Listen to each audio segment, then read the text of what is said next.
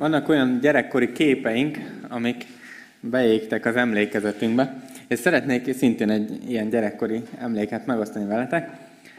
Nagyon kicsi lehettem, és pont, hogy beérkeztem abba a korszakba, amikor elkezdtünk legó kockákkal játszani.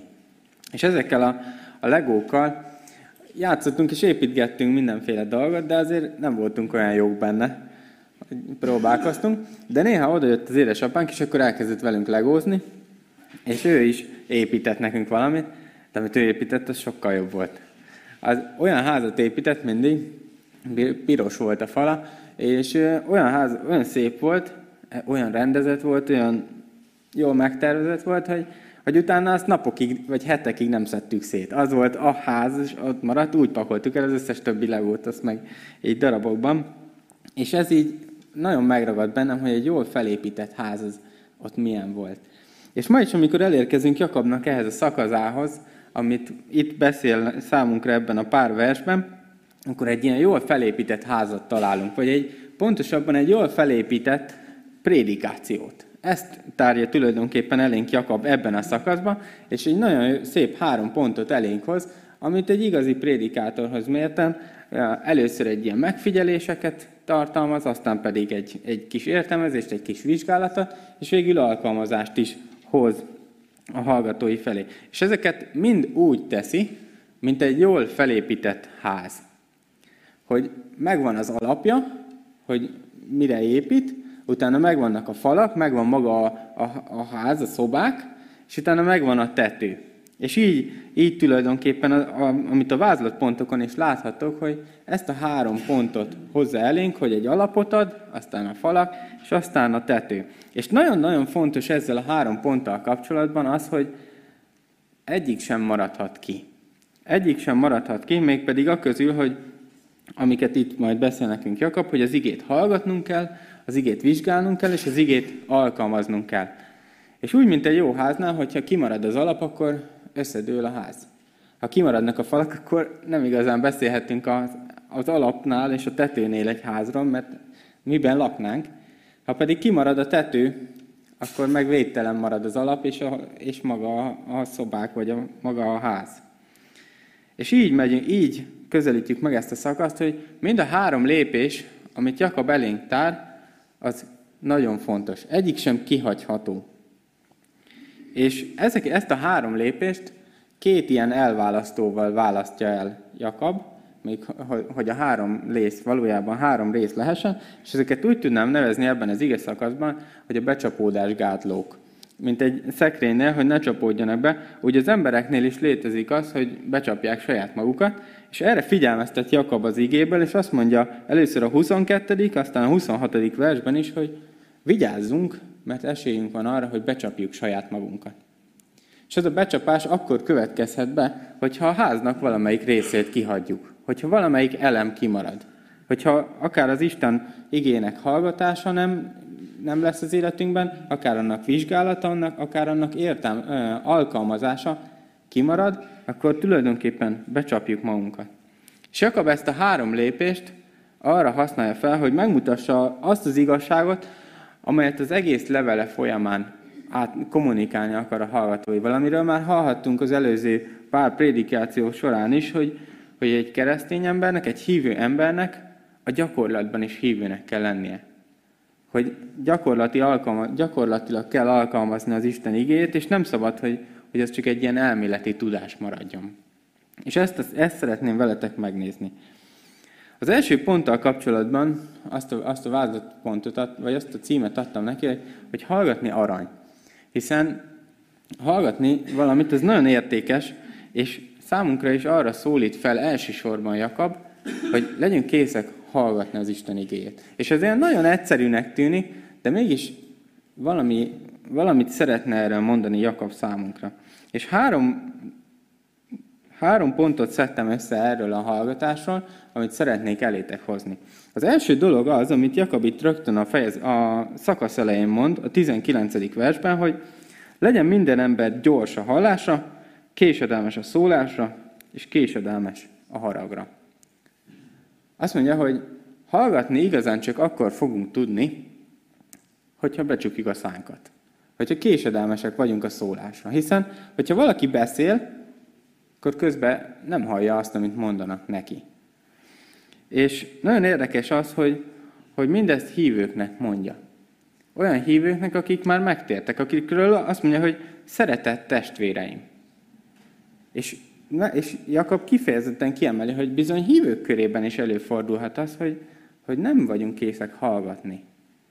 És persze nem hívőknek is szól ez az üzenet, hiszen Isten igéje nekik is szól, és hogy nekik szól az evangélium, nekik is szól az evangélium, és ez, a, ez tulajdonképpen a, a belépés, a kezdő szint, az, hogy az evangéliumot készek vagyunk meghallgatni.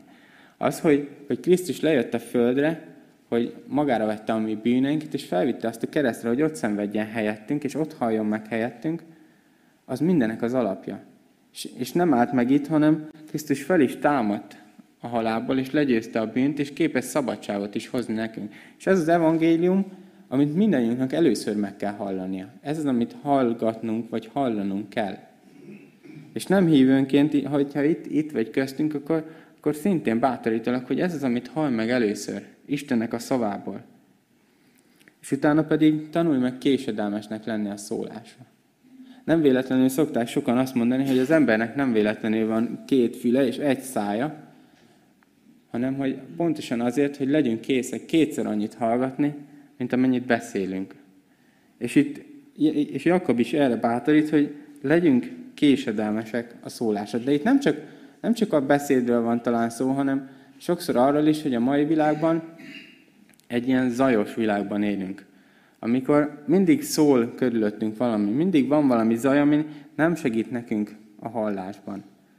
Egyszerűen, hogyha otthon vagyunk, akár egyedül vagyunk, akkor bekapcsolunk valami zenét, bekapcsoljuk a tévét, mert olyan kínos a csend. És Jakab felszólítja a hallgatóit, hogy legyetek készek hallgatni, legyetek készek csendben lenni.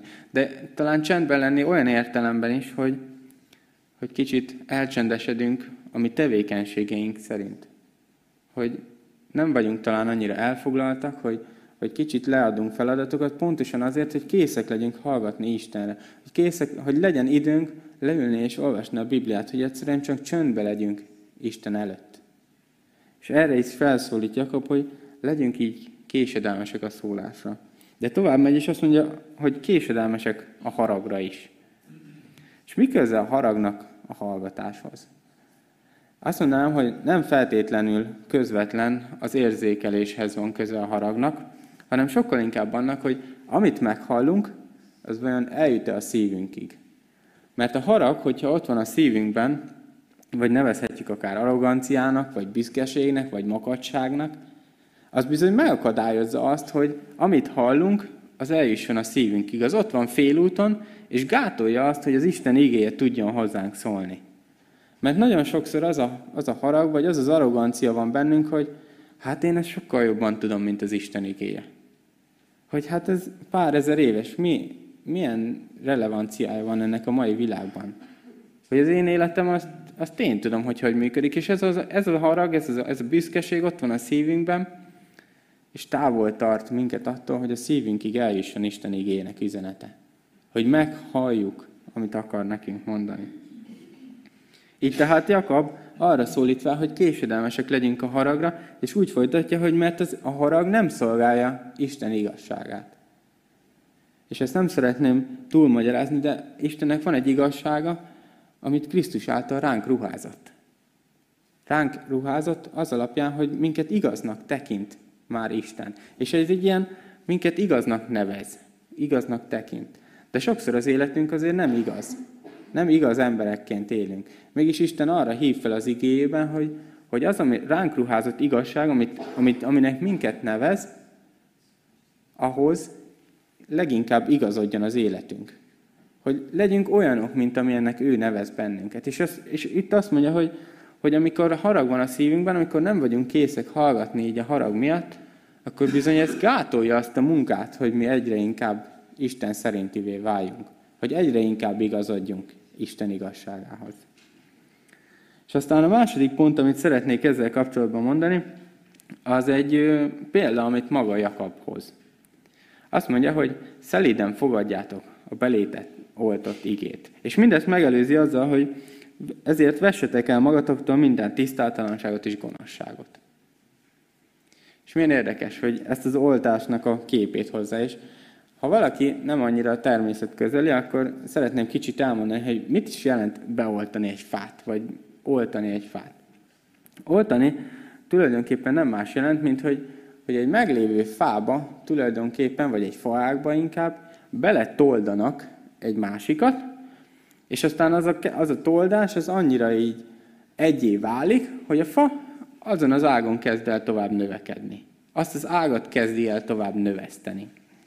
Ezt sokszor akkor szokták csinálni, amikor egy fát vagy egy bokrot szeretnének nemesíteni, és akkor beleoltják a nemes faágat, vagy a nemes ágat a meglévő bokorba, meglévő fába. És ennek az a folyamata, hogy a faágat vagy teljesen elvágják, vagy egy kicsit, vagy, a, vagy a, leszedik a kéregnek egy részét, a kérget, egészen addig, amíg a fának így a belsejéhez érnek, és ott kicsit belevágnak, és aztán a másik faágat, amit szeretnének belerakni, beletoldani, azt jól meghegyesítik, vagy kihegyezik, és akkor így belerakják. És aztán szépen összekötözik, ilyen bizonyos technológiákkal, ezért nem annyira értek, jól bekötözik, és szépen az idővel az a fa saját magáinak tekinti azt az ágat. Be, bele lesz oltva. Ez az oltásnak a folyamata. És mindezt azért magyaráztam el, mert Isten igényének kicsit hasonló a szerepe az életünkben. Hogy Isten belénk oltja az igét, azt mondja Jakab. És ezzel kapcsolatban nagyon érdekes megnézni azt, hogy, hogy az oltás bizony azzal kezdődik, hogy minket kicsit megmetszenek, vagy kicsit leszedik a kérgünket. Úgy, mint a fánál. És itt is ezzel, ezzel kezdi Jakab azt mondja, hogy vessetek le minden gonoszságot és minden tisztátalanságot. Az a kéreg, ami, ami nem igazán helyén való, ami Isten igéje szerint nem, az, nem helyes az életünkben, azt Isten le akar így vágni. Ki akarja metszeni, hogy, hogy annak a helyére bele tudja rakni az igazán jó és nemes ágat. És ez, a, ez bizony, ez a, megmet, ez a metszés, vagy ez a vágás, ez fájdalommal jár. És nem véletlenül mondja Jakab, hogy szelíden fogadjátok a belétek oltott igét. Hiszen amikor valami fájdalom ér bennünket, az bizony lehet felháborodással, lehet haraggal fogadni. És Isten így belénk oltja az igét, és felszólít mellé, hogy ezt bizony szelíden fogadjátok. Ugyanúgy, ahogy Jézus szelíden fogadta mindazt a szenvedést, ami ő is keresztül ment. És nekünk is ez a szelít hozzáállás az, ami példamutató ebben a helyzetben. Vagy csak gondoljunk arra, amikor valaki egy műtéten vesz részt. Amikor esetleg ki kell szedni egy daganatot a testéből. Akkor is, hogyha tárgyilagosan nézik a műtétet, akkor tulajdonképpen az orvos csak elvág dolgokat. Csak megséríti a beteget. De amikor a nagy képet látjuk, akkor a, akkor a beteg tulajdonképpen ezt szelíden fogadja, hiszen tudja, hogy az ő javára szolgál. És sokszor ilyen a beoltás is, hogy, hogy szelíden kell fogadni, még akkor is, hogyha néha fájdalommal fog járni, hogy Isten ígéje tisztogat bennünket. És amikor készek vagyunk hallgatni azt, készek vagyunk olvasni és figyelni a Bibliára, akkor Isten szépen így elkezd minket tisztogatni. És belénk oltja azt, ami igazán jó és nemes. És a harmadik dolog, amit a hallgatással kapcsolatban szeretnék megosztani veletek, pedig az, amivel Jakob az egész, fejez, az egész szakaszt kezdi, amit most felolvastunk. És azzal a szóval kezdi, hogy tanuljátok meg, vagy ezzel a két szóval. Tanuljátok meg. Mert a hallgatás folyamata, a hallgatás képesség az nem egy olyan képesség, ami valamelyik emberrel született, valamelyik emberrel pedig nem. Nem egy olyan képesség, ami vagy megadatott, vagy nem. Hanem a tanulásnak a folyamata, a tanulásnak a képessége egy olyan képesség, ami, vagyis a hallgatásnak a képessége, ami tanulható amire föl vagyunk szólítva, hogy fejlődjünk abban. És ezek a pontok által, amit, amit most itt elétek hoztam, tanulhatunk, hogy hogyan lehet igazán jól hallgatni Isten igére. Itt tehát nem lehet senkinek kifogása arra nézve, hogy hát ő miért nem tudja befogadni az igét, hogy ő miért nem tudja igazán jól hallgatni. Azért, mert még van mit tanulni a hallgatásban. Ez volt tehát az, amit Jakab így az első pontnak szán, hogy, hogy az Isten igét hallgatni kell tulajdonképpen be kell vinni az életünkbe bármilyen módon, amilyen módon csak tudjuk, és fogadjuk azt szeliden. És aztán tovább megy, És azt mondja, hogy ezt, az, ezt a bevitt hallgatást, vagy ezt a, az igét, amit hallgatunk, ezt vizsgáljuk meg.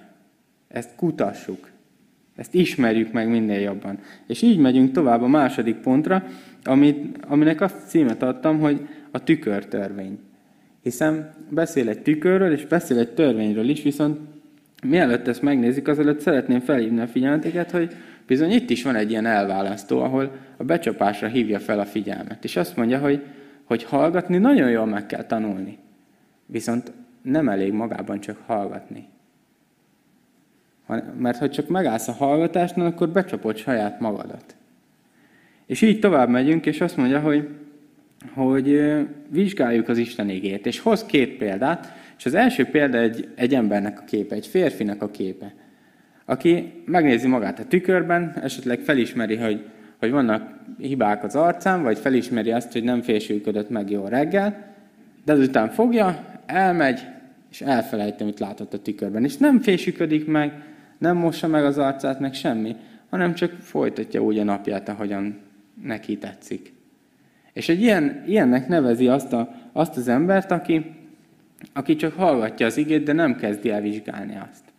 És milyen érdekes az, hogy, hogy, a, hogy itt fölhívja a figyelmet a felejtésre.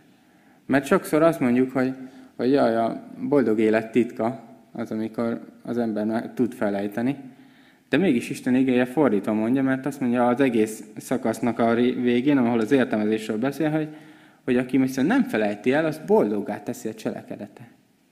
És itt Jakab kihegyezi arra, hogy, hogy megnézi az arcát az ember, és aztán fogja és elfelejti, hogy milyen is volt, és nem javít rajta. És sokszor, tudjátok, mi is így vagyunk az ige olvasással. Mert bizony a Bibliát sokszor nevezik tükörnek, hogy valójában rámutat a mi hiányosságainkra, rámutat arra, hogy miben kéne fejlődni, és mi olyan boldogan olvasjuk azt, örülünk annak, nézzük, hogy milyen szép, csodálatos és szép igeversek vannak benne, utána becsukjuk, és megyünk a dolgunkra, és semmi nem változik. Mint a férfi, aki belenézett a tükörbe, és utána elmegy, és elfelejt az egészet. És sokszor így vagyunk mi is a bibliaolvasásra, hogy elméletben tetszik, jó az nekünk, de a gyakorlati életünket nehogy megérintse. Bármilyen módon. Nem változtatunk semmin. Ezzel szemben hogy egy másik példát is Jakab, és azt mondja, hogy de aki a szabadság tökéletes törvényébe tekint bele, és megmarad mellett, úgyhogy nem feledékeny hallgatója, hanem tevékeny megvalósítója, az boldoggá teszi a cselekedetet. Szóval hoz egy másik betekintést, mégpedig betekintést a törvénybe. És milyen érdekes ez a betekintés szó is. Hiszen az előbb azt olvastuk a tükörrel kapcsolatban, hogy megnézze az arcát. És amikor a betekintést és a megnézést összehasonlítjuk, akkor az eredeti görög nyelvben láthatjuk, hogy a betekintés az egy sokkal felszínesebb nézést jelent, mint az, hogy megnézni vagy megvizsgálni az arcát valakinek a tükörben. Sőt, ezt a, ez, ez a betekintés kicsit olyan, mint amikor otthon oda megyünk a hűtőhöz, kinyitjuk, és látjuk, hogy nincs benne semmi. Vagy ezt a szót használja a több evangélista is, amikor Jézus sírjához odafutott János és Péter, és betekintettek a sírba. És csak bekukucskáltak, és látták, hogy üres. És ez a betekintés szó tulajdonképpen azt mondja, hogy így felszínesen megnéz. És mégis azt mondja, hogy, hogy viszont aki betekint valamibe, annak sokkal jobb lesz. Itt tehát nem az a lényeg feltétlen ebben az ige szakaszban, hogy, hogy hogyan nézünk, hanem inkább az, hogy mit nézünk. Az, hogy a tökéletes törvényben nézünk bele. És mit is jelent itt a törvény valójában? Arra hív fel Jakab, hogy, hogy tanulmányozzuk Mózes törvényét 0-24, hogy csak az legyen a fejünkben. Ez törvény vonatkozhat persze Mózes törvényébe, vagy akár vonatkozhat az egész Ószövetségre is, de valami sokkal több, többet mond szerintem ez itt nekünk. Szerintem ez a törvény ebben a helyzetben inkább azt foglalja össze, hogy Istennek milyen a jelleme, Istennek milyen az értékrendje, Istennek milyen a terve, vagy mi a terve. És azért is mondom ezt, mert például a tervénél is azt látjuk, hogy ez a szabadság törvénye. Ez egy olyan törvény, ami szabadságot képes hozni, és egyedül az Isten terve volt az, ami képes szabadulást hozni nekünk a mi bűneinkből, attól, hogy a bűn rabságában vagyunk. Így tehát, amikor ebbe tekintünk bele, és megmaradunk mellette, akkor tesz minket boldoggá a cselekedetünk, amikor tevékenyen azt megvalósítjuk.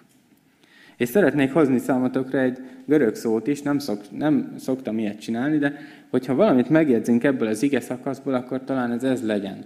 És ahol azt olvasjuk, hogy megmarad mellette, megmarad amellett, amit betekintett ebbe a törvénybe, akkor azt a szót olvassuk, hogy paramenó.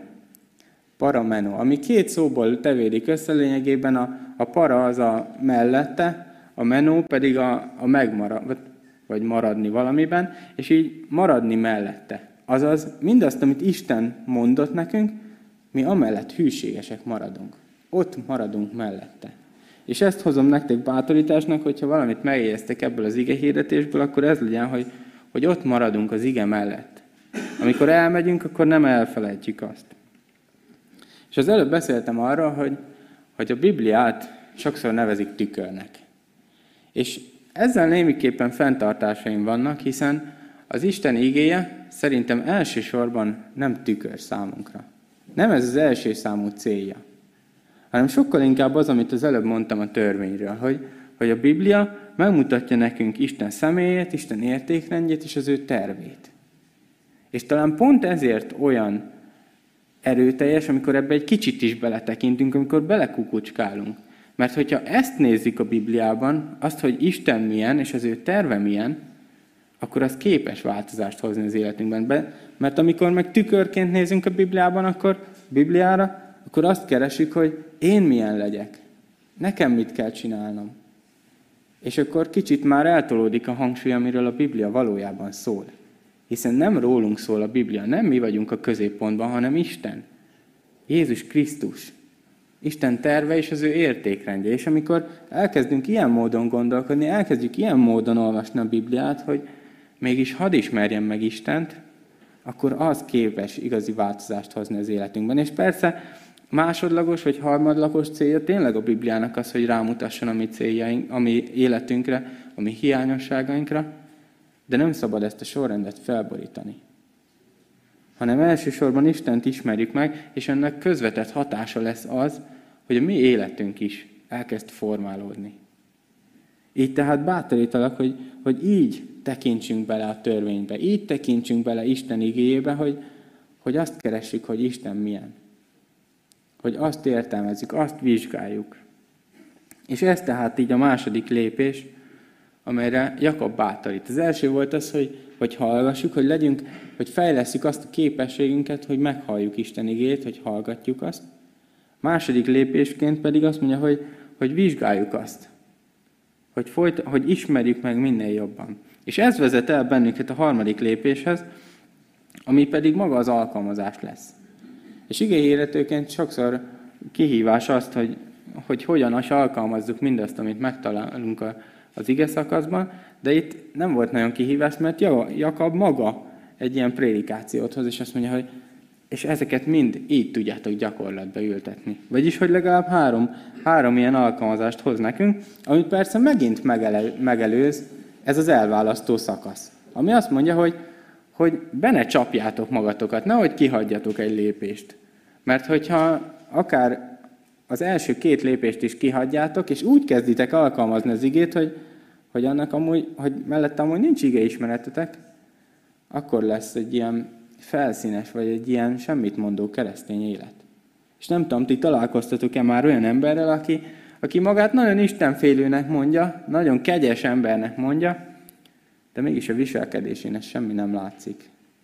A viselkedése teljesen más, mint amit állít magáról. És pont ez történik ilyen esetben, hogy, hogy az ige hallgatás, az ige vizsgálata és tanulmányozás az teljesen kimarad az életéből. De ő aztán igazán istenfélő ember akar lenni. És így, tovább menve azt mondja Jakab, hogy, hogy van mégis terület, hogy hogyan lehet ezeket alkalmazni. És itt ezt a kegyes szót használja, amit az előbb már említettem, ami nem más, mint hogy, hogy valaki istenfélő, valaki Isten értékrendje szerint él, vagy hogyha szépen akarjuk megfogalmazni, akkor az Isten kegyelme szerint él, a kegyelmében él, akkor azok ilyen módon tudják ezeket megmutatni, ilyen módon tudják alkalmazni. És az első dolog, amit hoz itt Jakab számunkra, azt mondja, hogy ha valaki azt hiszi, hogy kegyes, de nem fékezi meg a nyelvét, hanem még önmagát is becsapja, annak kegyessége hiába való. És azt mondja az első dolognak, hogy a te kegyességed abban fog igaz, első, elsősorban meglátszódni, hogy milyen a te nyelvezeted.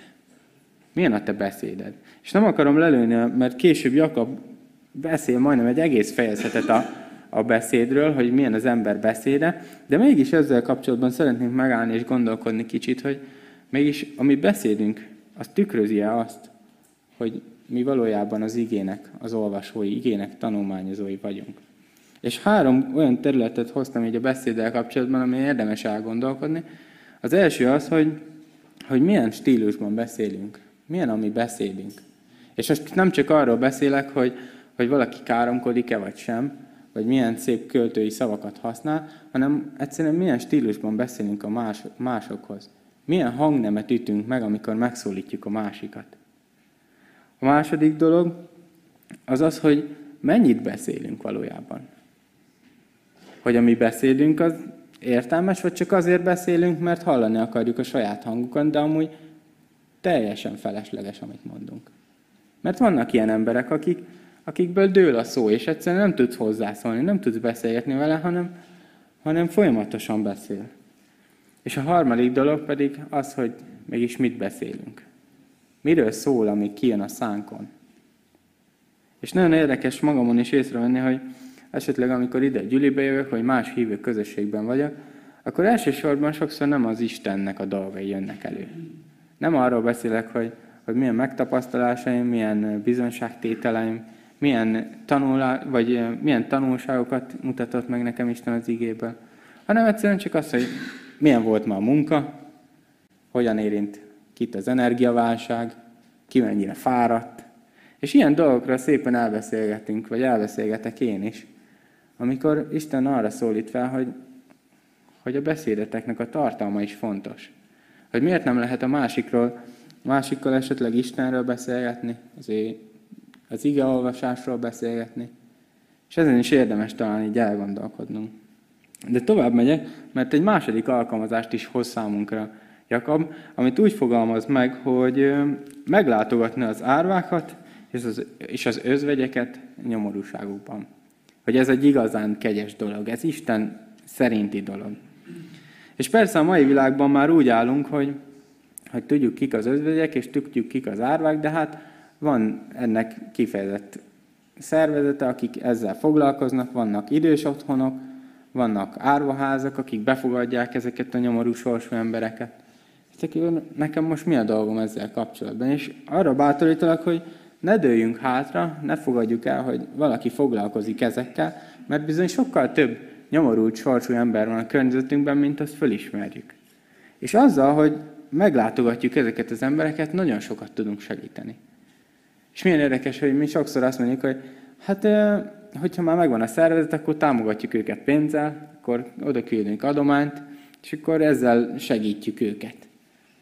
De bátorítalak benneteket, hogy nem véletlenül azt írta Jakab, hogy meglátogatni, nem azt, hogy megsegíteni. Mert sokszor a mi személyes jelenlétünk mások nyomorúságában az sokkal, de sokkal többet fog jelenteni, mint egy kötek pénz, vagy mint egy meleg étel. Hanem a személyes jelenléted az másoknak vigasztalás lesz, másoknak bátorítás lesz, másoknak igazi segítség lesz. És, és ne dőljünk tehát így hátra, hanem legyünk készek így meglátogatni másokat, akik nyomorúságokban vannak. Menjünk el, hiszen a jelenlétünk az igazán számít. És végül a harmadik dolog, amit Jakab itt hoz elénk, az azt mondja, hogy tisztán megőrizni az embernek önmagát a világtól. Ugye ez a harmadik alkalmazás, ahogyan, ahogyan az, igét lehet, az igét lehet alkalmazni az életünkre. És ez nem más, mint tulajdonképpen az az igazságnak a felismerése, amit Isten ránk helyezett, vagy ránk ruházott, és, és a megszentelődésben való folytatás. Mert igazodhatunk a világhoz, de igazodhatunk Isten értékrendjéhez, a törvényhez is, amiről beszéltem is korábban, hogy az Isten jelleme milyen, Isten terve milyen, és ehhez is igazodhatunk, de igazodhatunk sokszor a, a világhoz is, ami, ami egy teljesen felborult értékrend amit a sátán tart az, az ő kontrollja alatt. És, és itt Jakob felhívja a figyelmet, hogy, hogy figyeljünk oda, hogy mégis hova igazodunk, mihez igazodunk. És kezdjünk el járni a mi megszentelődésünk útján, és tegyük meg azokat a lépéseket, amiben nekünk van felelősségünk. Hogy nem csak Isten, Isten tisztogat minket, hanem legyünk készek mi magunk is tisztán tartani önmagunkat a világtól. Itt tehát ezt a három alkalmazást hozza számunkra itt Jakab, és bátorít azzal kapcsolatban, hogy milyen a mi beszédünk, hogy legyünk készek másokat meglátogatni, és hogy a saját megszentelődésünkön is dolgozzunk. És ez az, amivel így véget ér Jakabnak a prédikációja, és, és tulajdonképpen látjuk ezt az egész házat felépülni. Ahol az alap, alapja mindennek az, hogy, hogy az Isten igét hallgatjuk. Hiszen, hogyha ez nincsen meg, akkor utána nincsen semmi. Utána tovább megy Jakab, és azt mondja, hogy ezt vizsgáljuk, ezt értelmezzük, kutassuk. És amikor mindez megvan, akkor jöhet rá az alkalmazás, jöhet rá a tető, ami mindent így egybefoglal. És valójában gyakorlatba tudjuk ültetni mindazt, amit Isten mond nekünk. És ez az, amit Jakab így szeretne átadni az egész levelén, levele során, hogy alkalmazzuk mindazt, amit az életünkre adott. Hallgassuk tehát, ismerjük meg, és alkalmazzuk, hiszen ez Isten akarata. Imádkozzunk.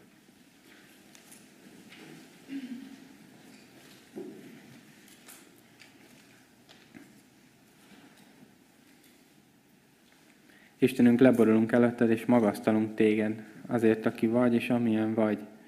Dicsőítünk, hiszen te vagy a királyok királya, és te vagy az uraknak ura.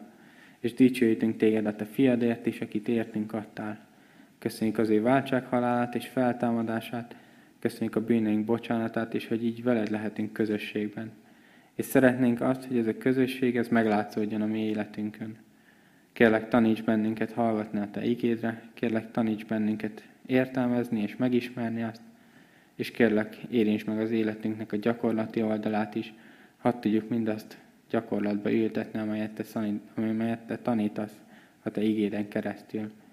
Vezess minket így a mindennapjainkban, segíts nekünk rád figyelni, segíts nekünk, hogy teljesen odaszálljuk neked az életünket. Változtass és formálj bennünket a te akaratod szerint. Szükségünk van rád, szeretünk téged, Urunk. Jézus nevében, Amen.